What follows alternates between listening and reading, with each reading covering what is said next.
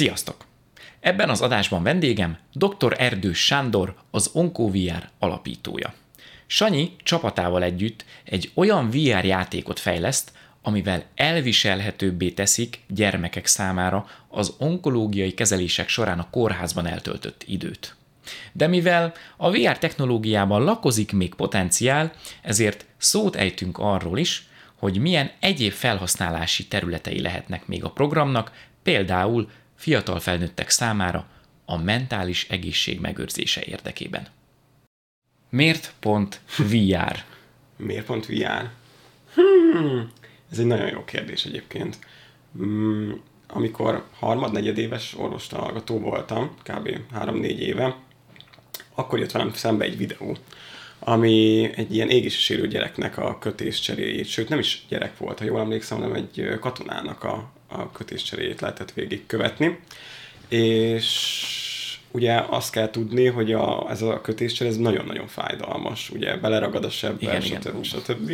És nagyon sokszor altatni kell emiatt. És az altatás meg megint nem egy kellemes dolog, hogyha valaki már élt át altatást, és pont ennek kapcsán használták a virtuális valóságot. És volt egy videó, szerintem YouTube-on bárki számára elérhető, hogy fönn volt a, a srácnak a fején ez a szemüveg, és közben a nővérke kicserélte a kötéseket, a srác meg egy ilyen egy ilyen ladikban ült, és hóemberekre dobált hógolyót, ugye pont még az, hogy, hogy ugye a hideget próbálta így, így szuggesztálni, és ilyen, ilyen nagyon érdekes volt, és, és talán akkor érezhettem azt, hogy, hogy valami, valamit ezzel kapcsolatban kell nekem tennem itt. Ugye ott volt az, hogy én nagyon régóta követem a technológiát, pont, jó, már kicsit már a lecsengőbe volt, de ugye 2012-ben volt az Oculusnak ez a Kickstarteres története, akkor mindenhol a VR jött szembe, ez vagy gyakorlatilag nem lehetett elkerülni, és annak volt éppen a lecsengése, nagyon sok olyan eszköz volt már, amit azt láttam, hogy be tudunk építeni a kórházi mindennapokba, jött ez a videó is, és akkor elkezdtem így utána olvasni, hogy mit másra lehet még használni, és akkor így kinyílt a világ, hogy a videójátékoknak lehet orvosi szerepe is. Hát igen, ez a mi másra lehet használni, de egy olyan technológiáról beszélünk, ami még mindig így kiforrás vagy kidolgozás alatt van. Tehát igazából így nem nagyon tudtok mihez nyúlni, hanem bármi, amit csináltok ezen a területen, azzal nem, hogy itthon elsők, hanem azért így az orvosi szakmában elsők vagytok, akár világszinten is. Mert hogy így most párhuzamosan folynak ezek a kutatások. Mennyire, azt akarom kérdezni, mennyire nehéz így lépkedni, mert nincs mihez viszonyítani. Bármi, ami kitaláltok, azt rögtön nektek kell megvalósítani, és nincs olyan, hogy megnézzük, hogy mások hogy csinálták. Igen, érdekes, de felnőtteknél szerencsére már egészen úgy jól áttekinthető az irodalom, szóval hogy nagyon sok adat van már ezzel kapcsolatban, szóval hogy volt mihez nyúlni szerencsére, illetve nagyon sok olyan kutatás van, amilyen rendes kétdés monitoron próbálta ki, akár most itt az onkológia területén, a daganattal kapcsolatban.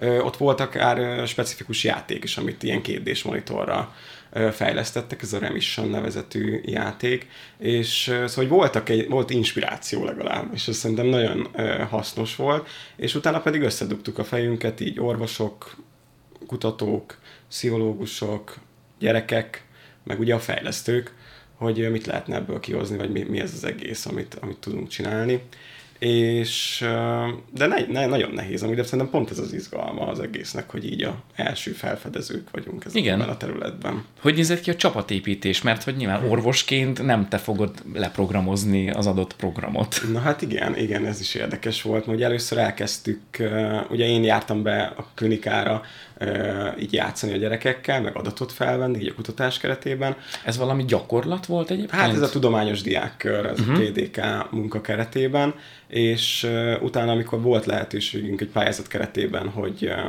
fejlesztünk játékot, akkor elindult a fejlesztő csapat keresés. A fejlesztő csapatot még egy szerencsére sikeresen tudtunk találni, ezzel még nem volt probléma, de, de hogy mi hogy nézen ki ez a játék, amit te is kérdeztél. És hát akkor jó, akkor ugye meseterápiából induljunk ki, vagy valami mást keresünk, akkor volt ez a nemzetközi példa, és akkor hát ugye elkezdtünk itt tényleg rengeteg közös este, amikor összeültünk egy pohár bor mellett, és gondolkoztunk azon, hogy mi lenne jó. Meg amúgy érdekes, hogy a gyerekek sokszor a kórházban nagyon jó visszajelzéseket adnak azzal kapcsolatban, hogy mit látnának, vagy mire lenne szükségük. Szóval ilyen szempontból ki tudtunk indulni ezekből a visszajelzésekből is. Úgyhogy egy nagyon komplex fejlesztői folyamat ez az egész. Ez ilyen trükkösen feltett kérdés, hogy csak beszélgetsz a bent lévő gyerekekkel, és akkor jegyzetelsz a visszajelzések alapján, vagy így direktbe konkrétan megkérdezed, hogy ha lenne egy VR szemüveged, mit csinálnál vele? Igen, ilyen is volt, volt a másik is, hogy csak feltettem kérdéseket, de most már szerencsére, hogy már van egy játékunk, így most már bemutatom a játékot, és megkérdezem, ez tetszik, és akkor mondja, hogy hát még itt lehetne, ott lehetne, jó lenne a vízbe bele tudna menni, itt nyáron mondjuk. Uh-huh. Szóval, hogy igen, így, így, így nagyon jól lehet a visszajelzéseket szedni, meg ugye a, az adatokból is nagyon sok látszik azért. Mi dolgozunk egy ilyen bőrimpedancia mérő nevezetű készülékkel, ez olyasmi, mint egy mini hazugságvizsgáló. Szóval egy rá egy ilyen okos óra jellegű, és képes megmutatni azt, hogyha izgul az ember, mhm. mondjuk, uh-huh. Vagy hogyha mondjuk feszültebb, vagy nyugodtabb, és akkor látni azt, hogy mondjuk a játéknak melyik részén éppen fölfele ment, vagy lefele ment a görbe, és akkor tudjuk azt, hogy mondjuk a, mikor ilyen kis gonosz ellenségre kell lőni, ilyen akciózenénél, akkor inkább fölfele megy, ha valamikor ilyen logikai feladat van, egy kicsit nyugodtabb ilyen strandtájon, akkor pedig, akkor pedig lefele, és akkor tudunk ezekkel is így így dolgozni. Akkor most kérlek, segíts abban, hogy hogy képzeljük el ezt a játékot, ami most nektek ugye fejlesztés alatt van, hogy milyen fázisai vannak már, mint gameplayben, tehát mit lehet benne csinálni, uh-huh. és hogy melyik rész mondjuk mit hivatott elérni a bent lévő gyerekeknél, mert ugye azt én még nem vezettem föl, de ugye onkológián teszteltek, vagyis hát oda jártok be, és azokkal a gyerekekkel foglalkoztok, vagy az ő ö, hogy mondjam, ő bentlétüket próbáljátok segíteni, hogy az minél ö, kellemesebb legyen a lehetőségekhez képest, illetve hogy nyilván a jobb közérzet az hozzájáruljon a gyógyuláshoz is. Így van. Hát gyakorlatilag így a mentális egészségüket próbáljuk segíteni, mert ugye a terápia az nagyon sokat fejlődött a gyógyszeres terápia az elmúlt években, így az, hogy, hogy egy gyermek meggyógyul, az már sokszor nem is kérdés. Nagyon jól gyógyíthatók a gyerekkori daganatos betegségek, viszont az az út, amíg oda eljut, az viszont még mindig nagyon kacifántos, és ezért érdemes ezeket az általános terápiákat is fejleszteni, és ebben látjuk mi a virtuális valóságnak a szerepét és igazából, hogy visszacsatornázzak a, a kérdésedre, hogy a játék az egy nagyon érdekes sztori alapú dolog. A gyermek egy történeten keresztül végigjárhatja gyakorlatilag a gyógyulásnak a történetét, de nagyon sok metaforán keresztül. Szóval volt ez a nemzetközi példa, amit mondtam, ez a remission, ott például te berakták az érpályába egy ilyen kis alak tekintetében, és ott a sejteket kellett lövöldözni. Na mi nem találtuk ezt annyira jónak, hogy, hogy ennyire arcbatolósan legyen ez az egész, mert a kórházban amúgy is minden ez erről, erről, szól, erről szól. És uh, szerettük volna azt, hogy kicsit a virtuális valóság miatt, aminek tényleg az a lényeg, hogy kiszakadjon a valóságból, azzal legalább ne a kórházi környezetet, meg ne azt mondják el neki, amit már alapvetőleg tud, hanem áttettük őt egy szigetre, egy ilyen kincses szigetre, és ott van egy ilyen kis segítő helper karakterünk, ő a sárkányunk, és az ő neki a szigetét támadják meg ezek a gonosz lények, amit ő választhat ki egyébként, hogy melyik. Mert ez is fontos, hogy a, hogy a döntés jogát visszaadjuk a gyereknek. Azért a kórházban sokszor nem lehet dönteni. Én voltam most januárban egy vakbélműtéttel, ott nem sok kérdést tettek fel, hanem egyből toltak be, szóval hogy átéreztem én is, hogy, hogy milyen, amikor az embernek nincsenek döntési képességei.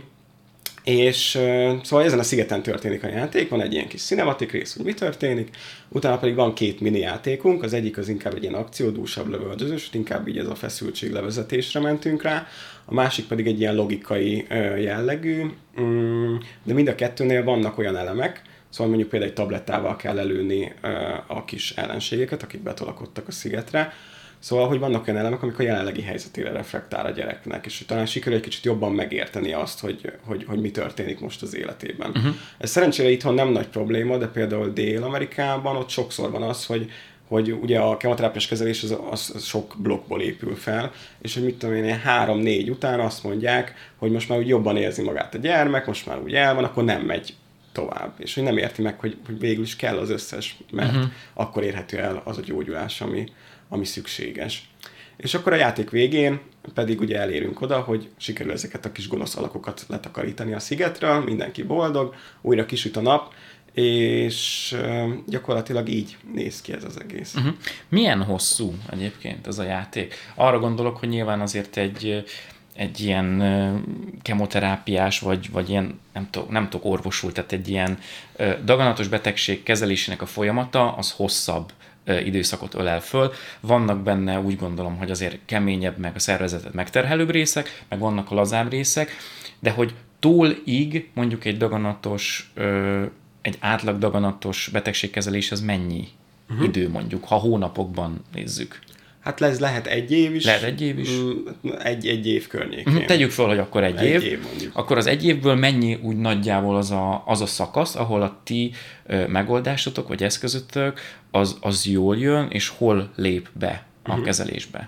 Hát nálunk az álom az az lenne, hogy, hogy mondjuk ez egy év alapján, ez tényleg nagyon változó, valakinek uh-huh. fél év, három hónap. Attól Aki hallgatja, vagy nézi, az megérti szerintem, hogy, hogy mire gondolok itt így a, van, a kérdéssel. Így van, így van és gyakorlatilag az lenne az álom, hogy, hogy egy ilyen gamifikációs úton minden alkalommal legyen egy, egy valamilyen élmény. Uh-huh. Uh, ugye ez egy nagyon nagy játék lenne. Igen, igen. Hogyha mondjuk egy éven keresztül mondjuk két-három hetente kellene egy programot adni a gyermeknek.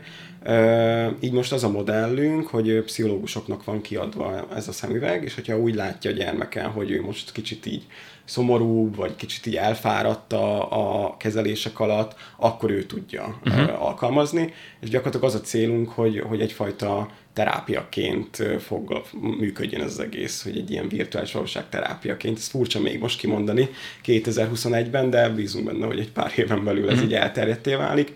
És akkor, amikor a pszichológus úgy érzi, hogy, hogy most tényleg egy kicsit így lehangoltabb a gyermek, motiválatlanabb, akkor, akkor ezzel az egésszel nagyon jól tud operálni.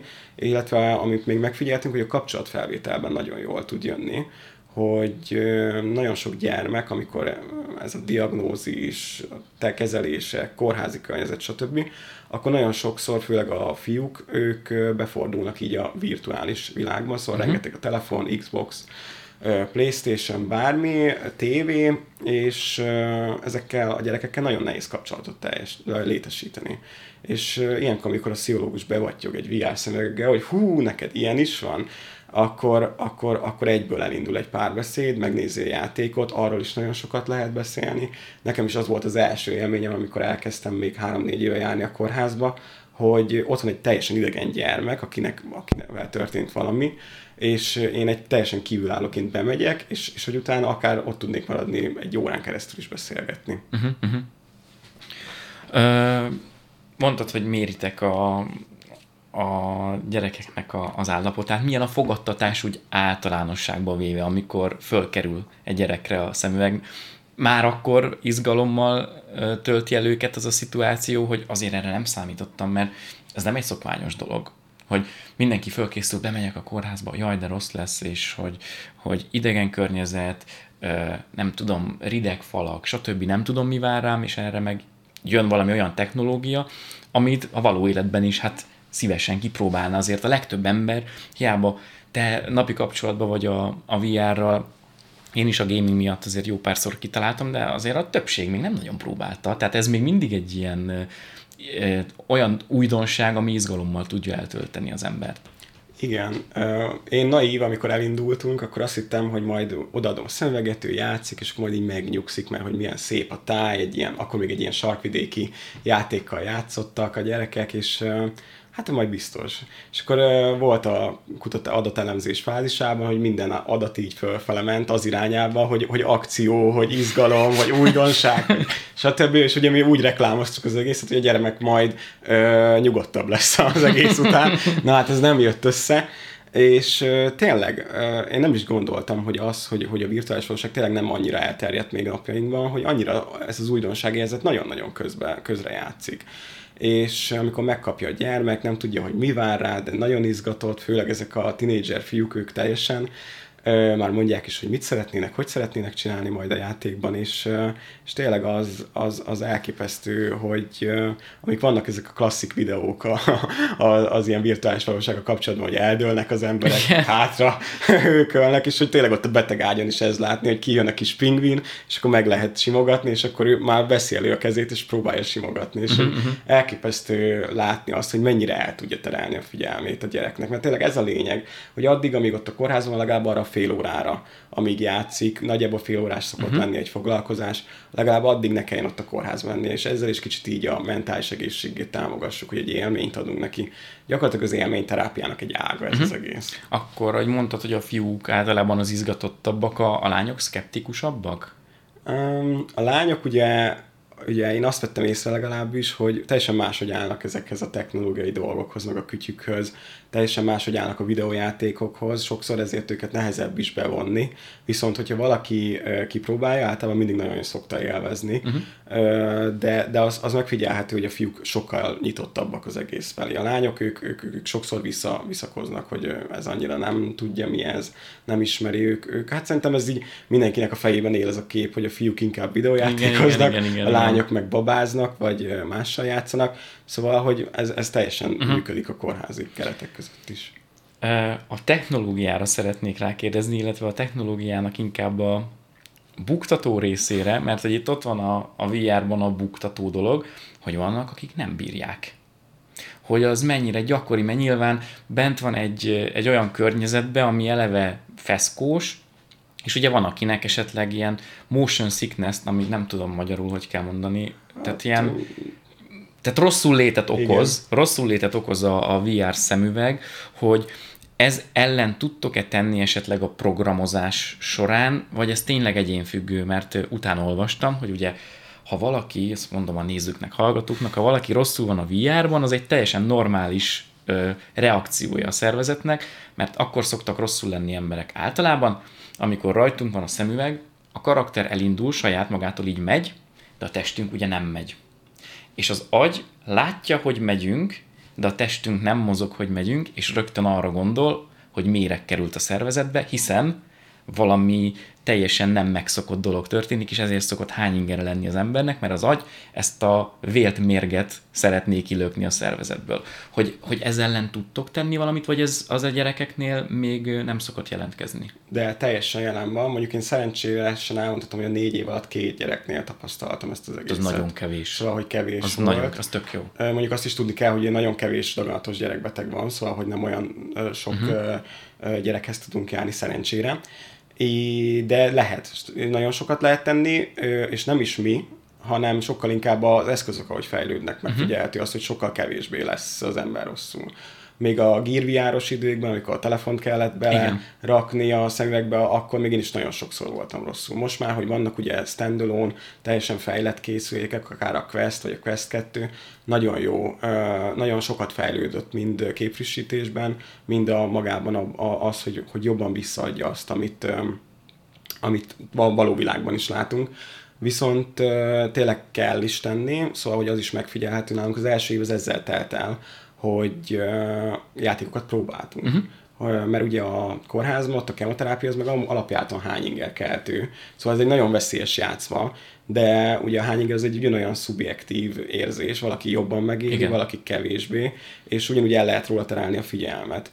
Um, és tényleg ez egy nagyon jól leírt dolog, ezt cyber sicknessnek mondja a szakma, vagy uh-huh. már olvastam virtual reality sicknessnek is, szóval ez gyakorlatilag ugyanaz, ami a kocsiban, vagy a tengeri igen. betegség, igen, igen, amit pontosan. bárki megélhet, szerintem a hajón vagy az autóban. És igen, szóval csak álló helyzetben vannak ezek a dolgok, körbe lehet nézni, de hogy elmozdulni nem lehet ebben a világban, és tényleg az az egy év, ami azzal telt, hogy néztük, hogy milyen lehetőségek vannak, ott nagyon sok tapasztalatot gyűjtöttünk ezzel kapcsolatban, hogy mondjuk nem jó ötlet egy hajóba beültetni a gyermeket, uh-huh. vagy egy hullámvasútra. Szóval tényleg állóhelyzetben vannak a gyermekek, figyelnek jobbra-balra, és úgy történnek ezek az akciók pont azért, hogy ne serkentsük ezt a dolgot, viszont még így is előfordul sajnos. Uh-huh. Hogy... Nem, de ez így, így teljesen válaszoltál a kérdésemre, én is rögtön arra gondoltam, ilaikusként, hogy úgy a legbiztonságosabb nyilván egy virtuális környezetbe helyezni az embert, hogyha nem kényszerítjük a játékon belül mozgásra. Mert amíg csak te nézelődsz és lát, a, a kezeddel nyúlkálsz jobbra-balra, addig, addig nincs probléma, mert az, az pontosan ugyanaz, mint ahogy most itt ülünk, Így és hogy nézünk, nézünk ki a fejünkből. Igen.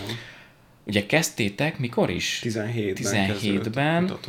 Milyen eszközökkel dolgoztatok akkor? Említetted már a Gear de mesélj róla, légy szíves, illetve hogy most mivel dolgoztok, mert amikor még elindult a VR, nem is tudom mikor, úristen, ugye 12, 12 volt az 13, Oculus. Oculus, stb. azért ekkora szemüveg, Igen. rákötöd a nagy Monitor, számítógépre, igen. a legdrágább akkori videókártya kellett hozzá, hogy Igen. kihajtsa meg RAM, meg proci, meg minden, és azért így nem lehetne bemenni a kórházba. Mi az a kis szett, amivel ti be tudtok menni ezekhez a gyerekekhez? Igen, hát amúgy nagyon jól látszik, szerintem ebből is, hogy négy év alatt mennyit fejlődött az ipar, mert 2017-ben én úgy indultam be, hogy volt egy Samsung telefonom, volt hozzá ugye a Gear VR, ugye ezt kellett összepattintani, és volt hozzá egy külön egy kontroller, amivel lehetett ugye interaktálni. Így nézett ki az alapszett, de ugye mivel én nem láttam, hogy mi történik vele, szóval a gyermek bármikor elakad a virtuális térbe, akkor nem tudok segíteni, csak Igen. úgy, hogyha leveszem, de az meg már milyen. Szóval, hogy muszáj volt ö, valahogy a képernyő tükrözést megoldani. Na és ezt 2017-ben úgy lehetett megoldani, hogy volt egy Chromecastom, amihez vettem egy monitort, és hogy persze nem találtam sehol se normális monitort,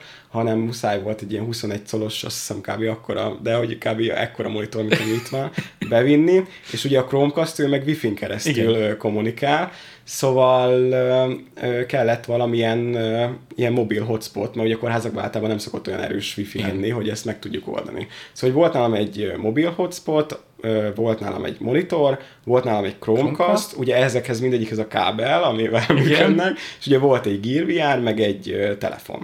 Kicsit olyan érzésem van, mint ahogy én összerakom ezt az Unlimited szettet itt a beszélgetésekhez, most kivágtam a totára, hogy itt is ez a ezt összedugogatni, azt össze, mindent kikábelezni, stb., de ezt nem gondoltam volna, hogy tényleg így indult. Í- így, teljesen így indult, és hogy ez úgy nézett ki, hogy bementem a Decathlonba, és vettem egy sportáskát, és abba raktam be, de még a, a monitor még mindig a hónom alatt volt, és akkor még az volt szerencsé, hogy közel laktam a kórházhoz, és akkor így nem kellett nagyon túráztatni az eszközöket, Na de szerencsére, hogy az elmúlt évek alatt, ugye mi most leginkább Oculus Go-kkal dolgozunk, az pedig már egyből képes ugye a, a, mm, erre a screen mirrorra, vagy a uh-huh. képernyő tükrözésre, szóval, hogy csak a applikációt előveszem, van egy mobil hotspot, amire mind a két eszköz rá van ö, kapcsolódva, és akkor egyből a, az app át tudja játszani a képet, de még ezt még megfejeltük egy olyan fejlesztéssel, hogy ö, csak egy ilyen micro USB kábel lóg ki a, a szemüvegből, az egy laptopba bele van dugva, és akkor a, kép, a laptopnak a képernyőjén a kábelen keresztül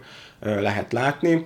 Szóval pont azért, mert ugye ez a mobil hotspot, meg stb. Át, el- eldobta a jelet folyamatosan. Szóval, hogy gyakorlatilag most úgy néz ki az egész, hogy van egy ilyen kis dobozunk, van egy szemüveg, a kontroller, és meg egy micro USB kábel, a többi laptop, meg stb. meg a táskában is tök jól működik. Tehát az eléggé mobilis, és Igen. És hogy az csökkent a, a mérete is. az a durva, hogy a pszichológusoknak is így egyszer bemutattam, hogy ezt így, meg úgy, meg amúgy, és egyből tudta mindenki használni. Megnéztem volna, hogy a 2017-es rendszert a, a, a rengeteg kábellel.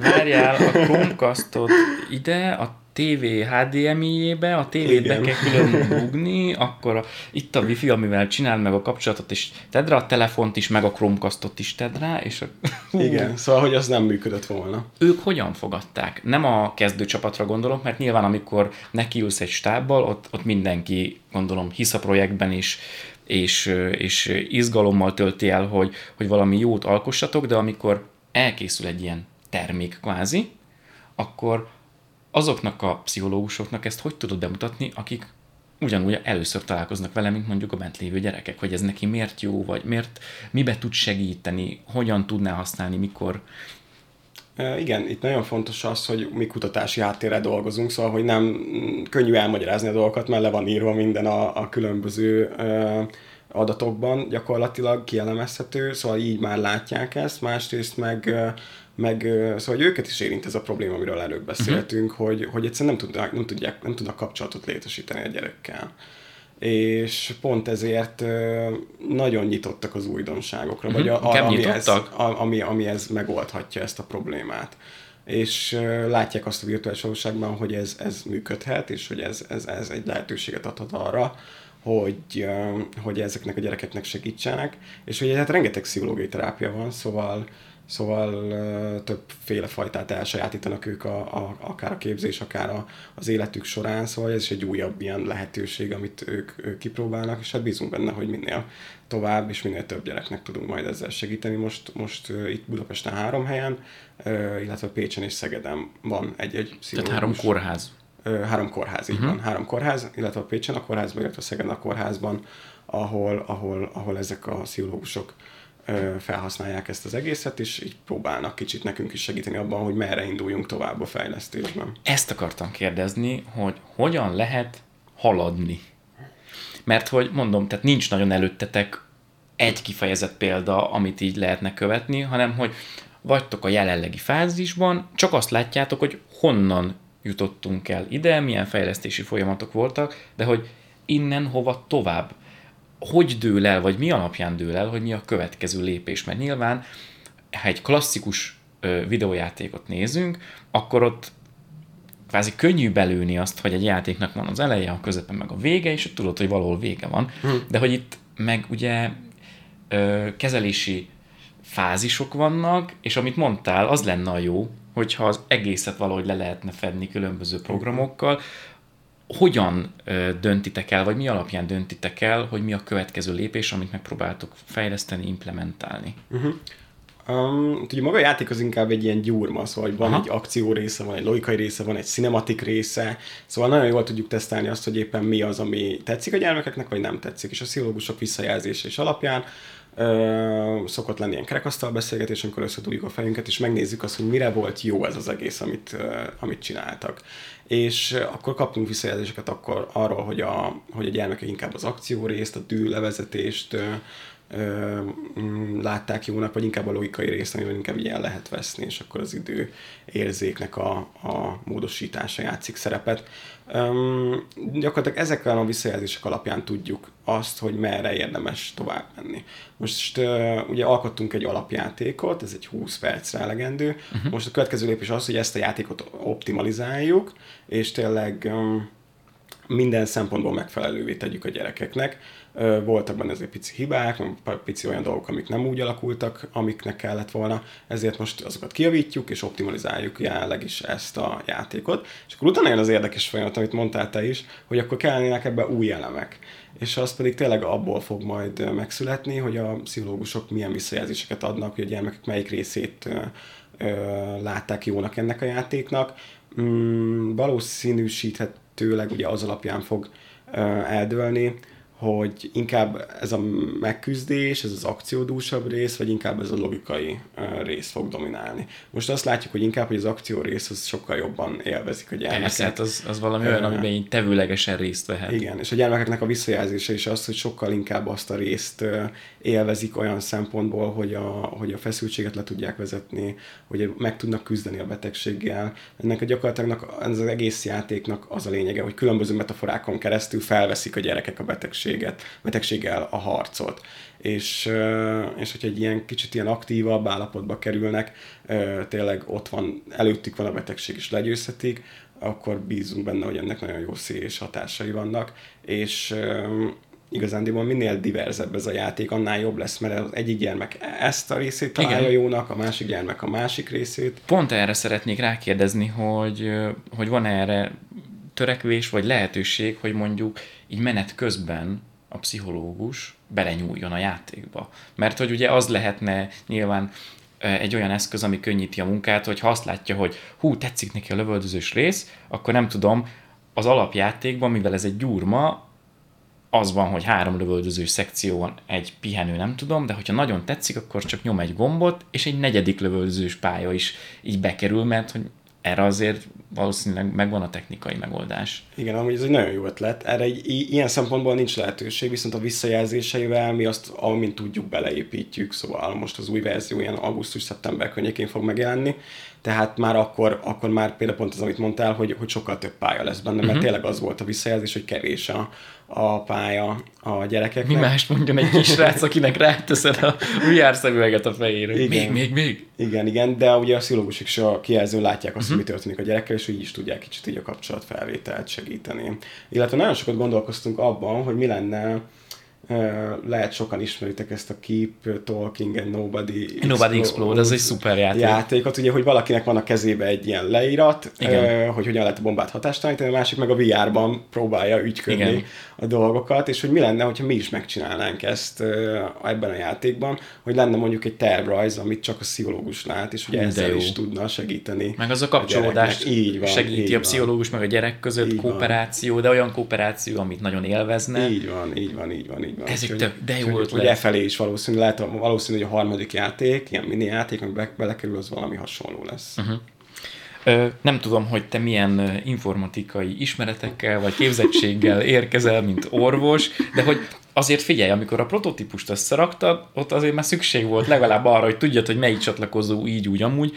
Mit látsz orvosként a fejlesztésből, vagy mivel szembesülsz?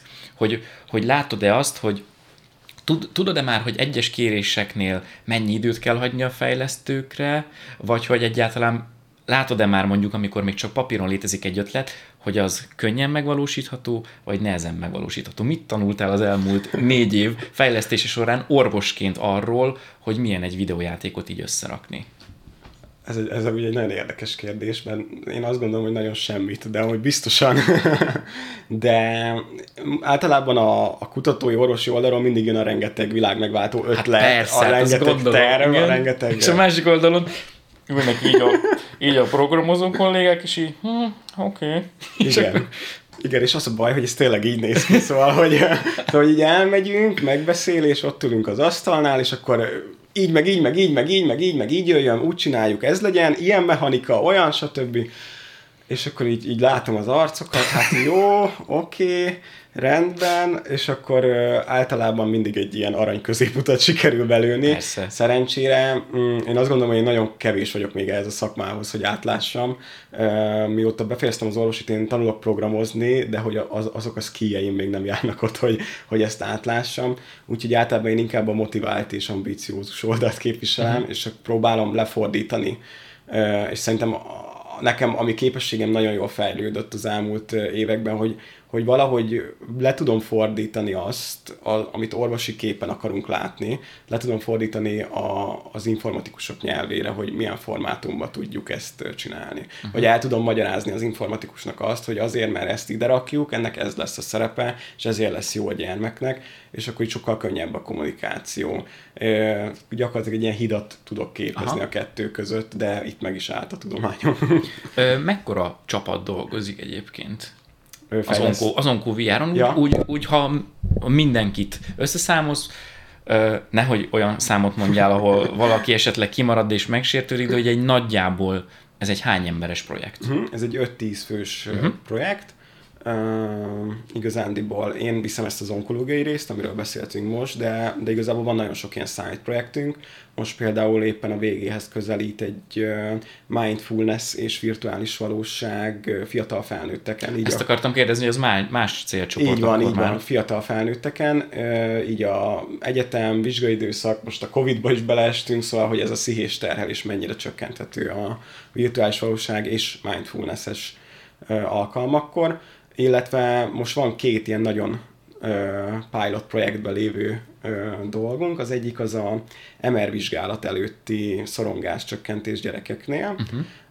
Az még felnőttek is szoronganak, amikor így tolják be a sütőlapon őket a, Hát, az ö, MR-gépbe. Igen, meg zörög csattog, azt se tudja az ember, mi fog történni, de hogy a gyerekeknél meg ugye, ugye nagyon fontos, hogy mozdulatlanok maradjanak, és ezért sokszor altatásban torkollik ez az az egész lehet. ott is, és, ö, és nyugaton vannak ilyen MR felkészítések, amire bemegy a gyermek, elmondják, mi fog történni. Németországban láttam még egy applikációt is, ahol ilyen pingvinek mennek az MR-be, és akkor megmutatják, hogy mi fog történni, stb. Szóval, hogy vannak ilyen innovatív módok ennek az altatásnak az elkerülésére, és most szeretnénk egy olyan kutatást megnézni, hogyha, hogyha lemodellezzük VR-ban az MR élményt gyakorlatilag, és átéli a gyermek előtte. Igen. Akkor Az, ha már ott van, akkor nem biztos, hogy ugyanolyan nagy trauma. Így van, így van, hogy, hogy, hogy a VR-nak ez egy hatalmas nagy lehetőség, hogy gyakorlatilag oda tudjuk tenni az embert abba a környezetben. Uh-huh. Ezért nagyon jó különböző gyáraknál, nagyon sok helyen használják betanításra, mert nem kell ott lenni tényleg, hanem a virtuális környezetben lehet ezeket az egészeket, ezt egész csinálni. Illetve, ami nagyon izgalmas még, és ami honnan jött ez az egész, az égési sérülteknél, hogy itt Magyarországon is elérhetővé tenni azt, hogy az égési sérültek kötés cseréjénél akkor valamilyen szempontból egy ilyen havastájon éljék meg ezt az egészet. Uh-huh, uh-huh. A havastály az azért kell, mert közben hűtenek? Ö, nem, nem, nem, nem, nem, hanem... Vagy az a, az, az agynak uh-huh. egy ilyen kis önkondicionálás, hogy én most ott vagyok, én most ott vagyok. Igen, ez, ez egy ilyen mm, pszichés dolog leginkább, amit le is írtak, hogy például egy égési sérülés után, hogyha ilyen hideg szuggeszciók jönnek, szóval hogy jéget lát az ember, vagy havastájon képzeli magát, az effektíve segítheti a, a magát az égési sérülésnek a gyógyulását is, illetve ugye ezek a, ezek a képek ugye egyből olyan hidegre asszociál az ember, és ugye tudja, hogy, hogy egy égési sérülés történt, és ez a kettő azért így jól szokta egymást csillapítani Uh, úgyhogy sokkal jobb, mint hogyha a Tűz Tűz című dalt uh, énekelnénk a gyerekeknek. Jaj. Uh, megleptél ezzel a fiatal felnőttes mindfulness projekttel. Erről lehet mesélni valamit? Mert azért a, a nézők, hallgatók inkább szerintem az idősebb korosztályból kerülnek ki, és szerintem őket is érdekelhetné ez a téma. Itt azt néztük gyakorlatilag, hogy nagyon sok ilyen VR-os mindfulness applikáció érhető el, és mi ebből egyet a legjobbat kiválasztottuk, és gyakorlatilag bejöttek a fiatal felnőttek, és egy ilyen 20-30 percen keresztül meditáltak gyakorlatilag a VR-ban. Uh-huh. És ezt hasonlítottuk össze egy ilyen telefonos a sima applikációval gyakorlatilag, hogy mennyiben tud a virtuális valóság többet adni. Itt még így konkrét eredményekről nem tudok beszélni, de hogy így az látszódik, hogy, hogy, hogy tényleg hatékonyabb. Ugye sokan mondják, hogy nem tudnak meditálni, nem tudnak uh-huh. ugye elszakadni a valóságtól, stb. A VR egy nagyon jó lehetőséget ad erre. Főleg most itt az elmúlt egy év horror történetében, hogy nem lehetett se utazni, se kimenni, semmit se csinálni. Én nagyon sokszor, nagyon sok előadásomban is mondtam, hogy, hogy, hogy, hogy a virtuális valóság egy rendkívül jó dolog erre az időszakra, mert bármilyen tájra el tudunk menni, vannak nagyon jó meditációs applikációk, legalább ezzel is egy kicsit segíteni így a mentális egészségünket azoknak, akik nem expertek ebben a témában, vagy nem meditálnak minden alkalommal. Szerintem ez egy olyan élmény lehet, ami ebben a, ami volt, most már szerencsére elmúlni látszik, ebben az időszakban kicsit ki tudja billenteni az embert abból uh-huh. a sivárságból. Most, hogy belegondolok, nagyon vicces dolog jutott eszembe, tehát amikor odaadod a, a kisrácoknak a kórházban kezelésnél a VR-t, ott inkább a, ugye a fiúk, akik jobban ö, belelkesednek a témára, és hogy szívesen játszanának, a lányok meg talán akik így szkeptikusabbak, vagy nem teljesen ö, motiváltak ebben, de ha meg belegondolok, hogy itt ez a mindfulness progi, akkor meg az van előttem, hogy ott viszont a nők csajok, meg a nők azok, akik mondjuk egy ilyet előbb is szívesebben kipróbálnának, mint a srácok vagy a pasik, mert hogy bedobtad itt a, a kulcsot, hogy mondjuk meditáció, vagy valamilyen nyugodtságot árasztó tevékenység, ez a befelé figyelés, és itt meg pont arra gondolok, hogy na ezt viszont egy srácnak lehet, hogy nehezebb eladni. Van -e ez irányba bármi tapasztalatotok? Én szerintem közel ugyanannyian próbálták ki lányok és fiúk is, szóval már ez egy nagy dolog, Azt mert általában, jó. hogyha a lányoknak a, a technológia az általában nem, nem, szokott, nem szoktak annyira ráugrani, mint a fiúk, uh-huh. tisztelt a kivételnek. Szóval, hogy igen, körülbelül fele-fele arányban vannak, mm, de mégis én azt látom, hogy a fiúknál jobban, jobban működik ez az egész. Igen? Én vagy... pont, hogy erre gondolnék, hogy, hogy ez viszont valami olyan, ami mondjuk a, a, a, a csajok vagy a nőknek a számára lehet érdekesebb, izgalmasabb, mert eleve én azt veszem észre, hogy ők azok, akik egyáltalán ezt a témát azért szívükön viselik és foglalkoznak vele, mert nem vagyok pszichológus, minden kamerában mondom, meg nem akarok ilyen nagyon sztereotíp állításokat megfogalmazni, de egy átlag férfi azért sokkal inkább bezárkózik, hmm. és nem nagyon meri az érzéseit mutogatni, és ez is valami olyan, hogy mindfulness, akkor egy férfi lehet, hogy a többség talán inkább bezárna.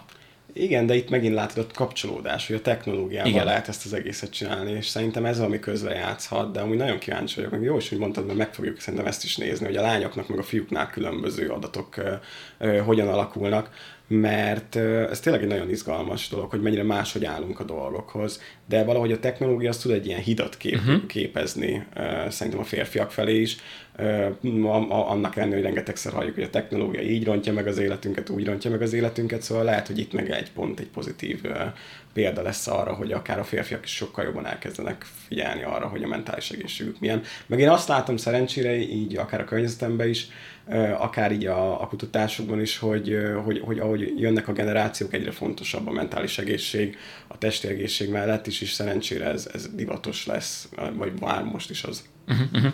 Lehet titeket támogatni. Ö, mihez járul hozzá az, aki ellátogat az Onkoviárra, és, és támogat titeket, mihez tud hozzájárulni? Uh-huh. Hát az Onkoviárnak egy alapítványi formátumban működünk. Mm, az alapítványt az technológiával az egészségért alapítványnak hívják, pont azért, mert szeretnénk így a technológiát az egészség szolgálatában állítani minél több helyen. És ugye látszódik az Onkoviárnál is, hogy már van égési sérült, van más projektek is, mm, de ez az onkológiai rész, ami a, a legnagyobb szívügyünk, és amit szeretnénk a legjobban kiteljesíteni, és tényleg az az álmunk, hogy az egész országban, és később nemzetközi szinten is elérhető legyen a gyermekek számára, ahol ez szükséges, ott a pszichológusnak ne legyen kérdés az, hogy tudja ezt alkalmazni és pont ezért már ugye 8-ból 5 onkológiai centrumba tudunk vinni szemüvegeket, és itt nálunk a két dolog, ami igazánból a fogyóeszköz, a, a szemüveg, lényegében, ami kell minél több, hogy minél több helyre el tudjunk jutni, illetve maga a játéknak a fejlesztése és a komplexitása, szóval hogy erre megy el a legtöbb költség. Persze van egy kutatási oldal, szenzor, kérdőív, stb ilyenek, mm, illetve ugye mi nagyon szeretünk tudomány kommunikálni, úgyhogy ilyen szempontból is szoktunk készíteni tartalmakat, de leginkább az, hogy, hogy a gyermekeknek a szemüveget, illetve, vagy nem is a gyermekeknek, hanem a pszichológusoknak, és utána közvetetten a gyermekeknek a szemüveget és a játékot tudjuk biztosítani. Uh-huh. Hogyha mondjuk ezt egy olyan pszichológus hallgatja, aki nem találkozott még veletek, akkor csak simán mondjuk rátok ír, és akkor akár konzultáltok vele, hogy meg tudjátok neki mutatni az eszközt, hogy tudjuk azt segíteni, akár uh-huh. ezzel a műsorral is, hogy ti minél több helyre eljussatok. Ez, ez egy tök jó, amit mondasz, mert pont most volt egy ilyen béta fázis ezzel az öt centrummal, hogy megnézzük, hogy hogyan működik a gyakorlatban a pszichológusokkal az együttműködés, és mivel az onkológiai betegcsoport nagyon kicsi, szerencsére, ezért szeretnénk más terápiás uh-huh. helyekre is eljutni, nem csak az onkológiai részben, mert hogy, amit mondtam, ez a játék ilyen gyurma, szóval Igen. nem gondoljuk, hogy csak az onkológiában, a daganatos betegségeknél lehet haszna, hanem más terápiás célokra is felhasználható lehet. Úgyhogy pont itt most a nyáron szeretnénk majd kinyitni mindenki felé, minden pszichológus felé, aki gyerekekkel foglalkozik, és lát potenciált ebben az egészben, amit használunk vagy csinálunk, akkor, akkor lesz egy felület, de ha most is a weboldalon ír egy, egy üzenetet bárki, akkor, akkor felveszünk vele a kapcsolatot, és akkor megbeszéljük, hogy hogyan lehetne ezt az egészet csinálni. Ebben még nincsen nagy tapasztalatunk, hogy egy nem onkológus pszichológussal együtt dolgozni, de szeretnénk minél több embert, minél több szakembert így bevonni. Aki követni akarja a munkátokat, az ezt hol tegye meg? Mi a ti elsődleges vagy a legfontosabb felületetek a kommunikációra? Mm, mi Facebookon vagyunk nagyon aktívak, tudjuk az az öregek platformja, de, de, de oda, oda gyártjuk a legtöbb tartalmat. Mm, ott is ugyanúgy Onkoviár néven vagyunk megtalálhatók de igazándiból van podcastünk, van Instagramunk, LinkedInünk, meg ugye a weboldalon van mindig egy ilyen átfogó kép arról, hogy mit is csinálunk. Amit tök érdekes, az Instagramon pont most indítottunk egy ilyen sorozatot, ami a gyerek és a technológia kapcsolata, hogy mikor érdemes a gyereknek számítógépeznie, mikor nem, hány éves kortól, stb. Erről próbálunk így ilyen informatív dolgokat csinálni. Úgyhogy az Instagramot inkább így a tudománykommunikációs oldalra használjuk. Az általános az, hogy mi történik velünk, az pedig inkább a Facebook.